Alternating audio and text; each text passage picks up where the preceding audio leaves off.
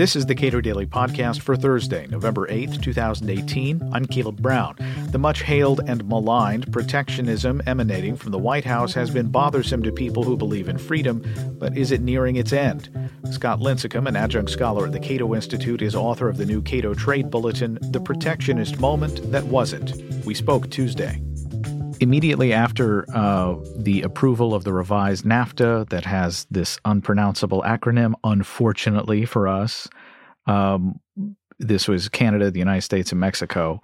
Somebody said, "Look, you can look at this agreement and and say that uh, Trump got his victory here, but what I see is very different, which is this is the outer limit of the protectionism that Donald Trump would like to impose. Do, what do you think of that? I mean, I think that's that's pretty true. Um, I, I, would I would argue though that his steel and aluminum tariffs and his China tariffs are probably the outer bounds of of his protectionism.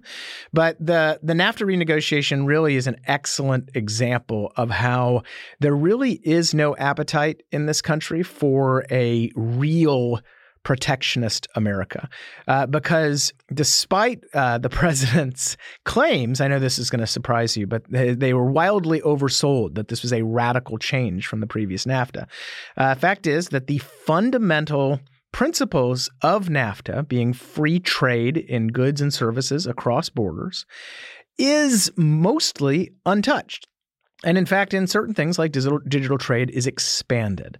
So, um, you know, the idea that NAFTA was the worst thing ever, that free trade is horrible, all of that, um, just simply is belied by the fact that the new NAFTA, uh, the USMCA, uh, is really the same type of agreement, just with some uh, fiddling around the edges. So, what do we make of the not insignificant change in polling regarding protectionism in general? You know, it's there's I think there's there's two big lessons we can draw from uh, the trade polling. The first is that the United States and Americans in general are simply not protectionist. They, in general, support trade, globalization, that type of stuff, whatever you want to call it. So if you look at, um, and I mean, every polling outfit shows basically the same thing that American support for these kind of broad principles of free trade and goods and services is at all time highs. Um, and you're not talking about 52%, you're talking about 75% um, or more in some cases. Um, the number of Americans who think that trade has been a net benefit for them and their families and so forth is again at all time highs. And by contrast, the number of Americans who think that, that trade has been a net cost, a net problem, uh, is at uh, all time lows. So um, that's the first broad thing you can see in the polls. But the second that is, uh, I think, equally important is that Americans really don't have strong views on trade generally. And in fact, when you look at the polls, the trade is the by far the issue on which more Americans are willing to admit ignorance or ambivalence. Uh, there's a great chart in my new paper on these issues that shows this peak of disinterest. And trade is well above any other issue Medicare vouchers, taxes, uh, foreign policy, you name it. So w- that second point really lets you interpret other polls on trade issues, when you see polls on tariffs or on NAFTA, um, what you see is wild swings in partisan affiliation for these specific trade issues. Republicans all of a sudden becoming pro tariff uh, and anti FTA for a little while there. Um, and but the reality is that this is this is more parroting uh, partisan talking points, kind of tribalism. Um, that you know that's what Trump is saying, so that's what they're going to support. They see it, uh, these polls as a proxy or these questions as a proxy for Trump. So uh, you know those are I think really two very important points as you talk about trade and trade politics.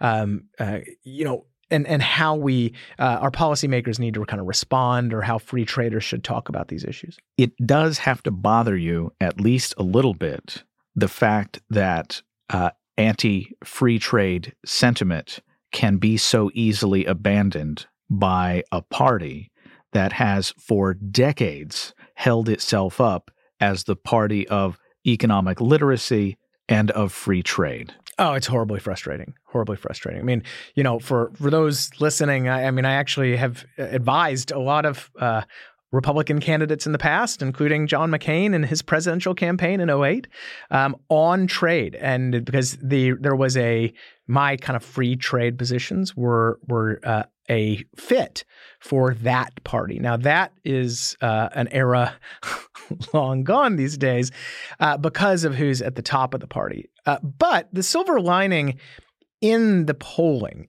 is that you realize that we are going through a a moment where you have a, a, protectionist at the top of the ticket, um, and simply the comfort is that the opinions of those below are are just simply following that lead, and that there could be the hope is that the next candidate would move back uh, towards the the previous position. Now, there's no there's no guarantee that that's going to happen, but um, you know, it is easy to understand why most Americans, and by the way, it's not just Republicans. You know, Democrats for years were trade skeptics while George W. Bush was trying to pass various FTAs. Um, and now they are all of a sudden the freest of free traders. I mean, it's crazy. 80% of Democrats now oppose tariffs uh, and support free trade and that kind of stuff. Um, and and so you know the malleability of public opinion uh, hap- occurs on both sides. And you know, like I said, I think I I can understand it. Um, it's quite rational. You know, most Americans do not work in industries that are um, highly exposed to import competition or highly dependent on foreign export markets.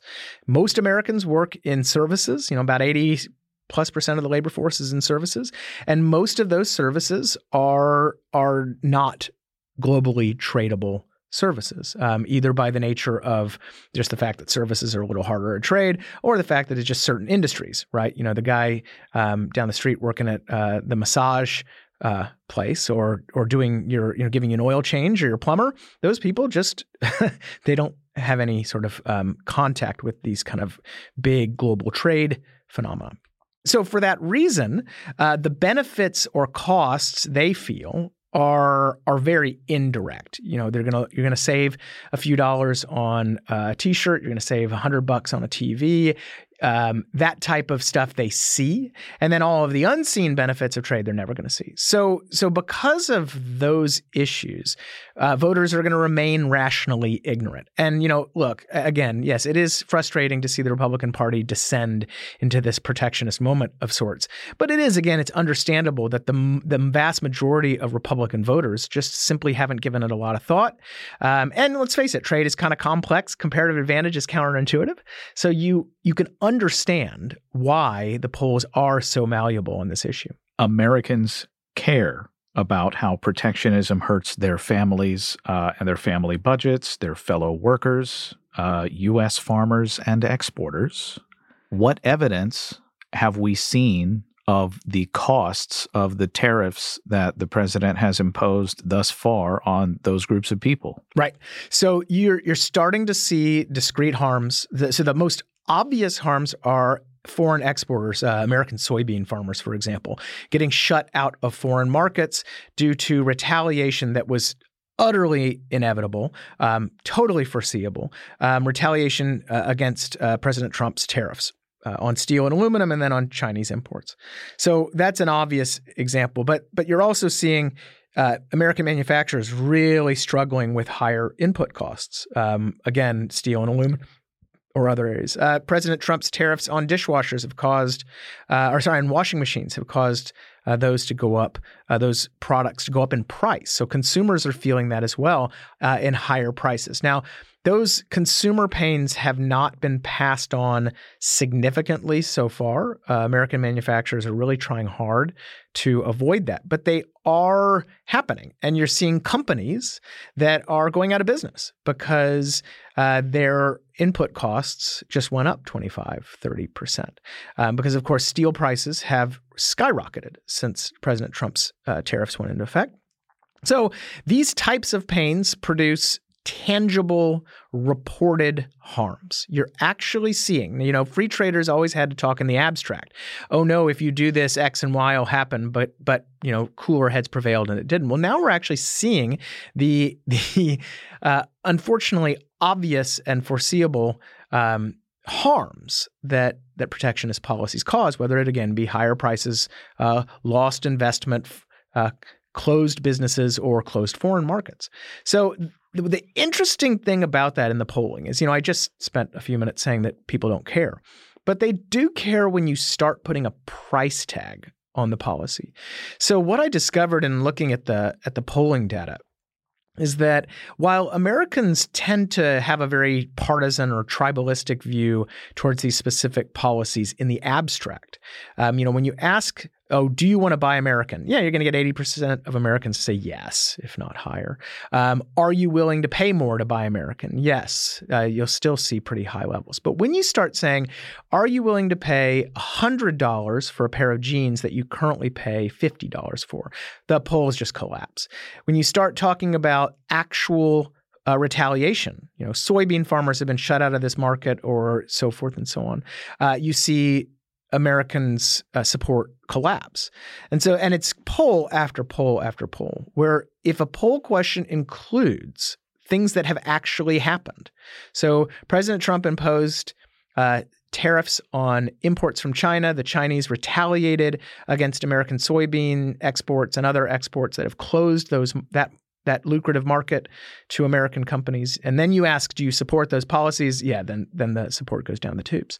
So it's it's a pretty fascinating and I think telling um, issue in that once people start to understand the implications of these policies that they typically don't think a lot about, uh, then you start seeing uh, pretty significant opposition to them, which is, I think, again, kind of a uh, silver lining to our, our current moment you said that uh, Democrats have become ardent free traders in this in this moment that we're experiencing of uh, Republican led protectionism.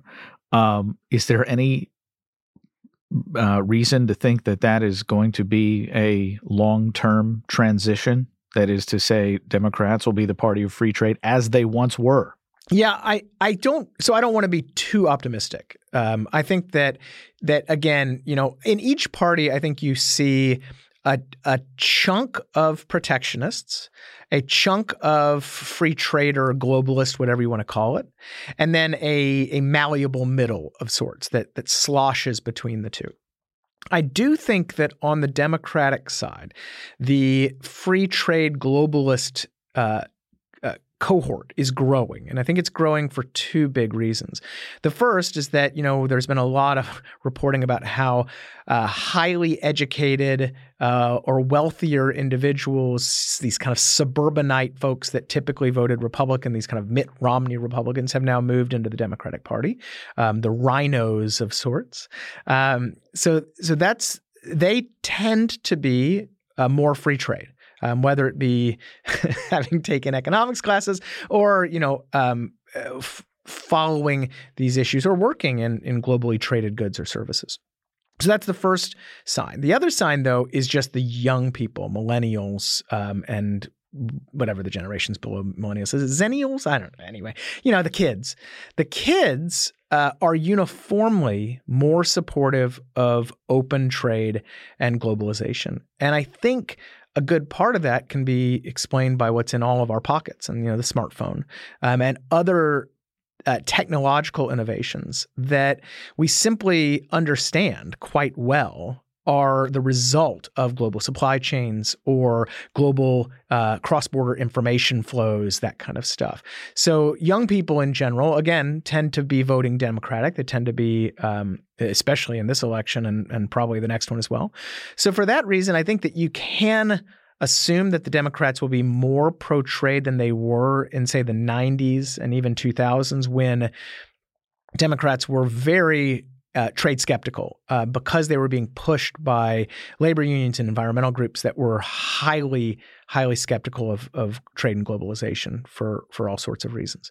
Um, now, it seems that that's shifting a bit. You're getting, um, you're moving back the other way, but I will give a bit of caution, and that is, you know, Bernie Sanders uh, and Elizabeth Warren and some of the others on the on the farther left side of the party are are pretty protectionist. So to the extent they can influence those voters or influence that malleable middle, then we could end up, you know, um, in back where we were um, pre-Trump based on uh, what I read in your bulletin, I was reminded of the fact that I don't think I've heard Donald Trump talking as much about the trade deficit as uh, he had in the on the campaign trail in 2016 and maybe in some of the early days of his presidency in 2017. You uh, you point to polling that indicates that maybe one percent of Americans view that as a really important thing.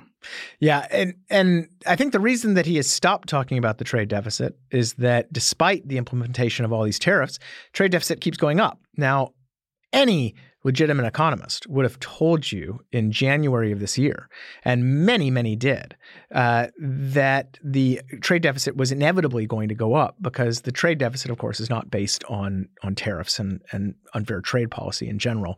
It's based far more on these kind of global macroeconomic issues, relative savings and investment, all that kind of good stuff.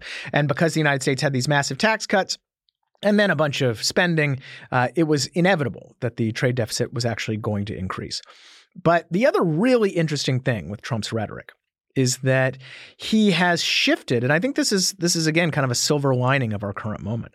Uh, he has shifted dramatically in the last nine months from an overt protectionist defense of his tariffs.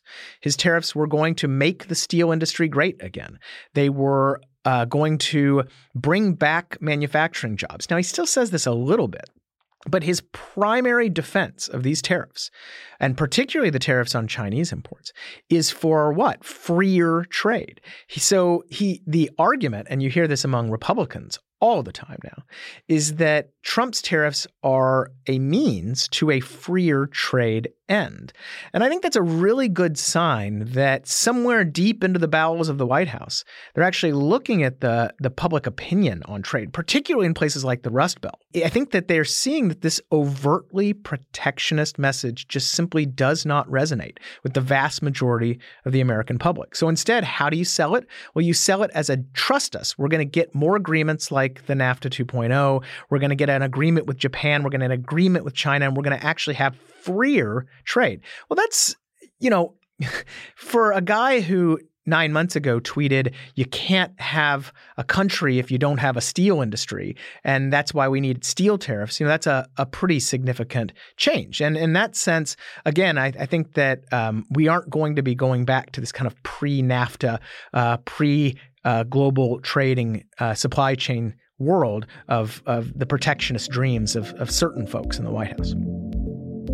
Scott Lincicome is an adjunct scholar at the Cato Institute. You can rate the Cato Daily Podcast at iTunes, Google Podcasts, and anywhere else you get your podcasts.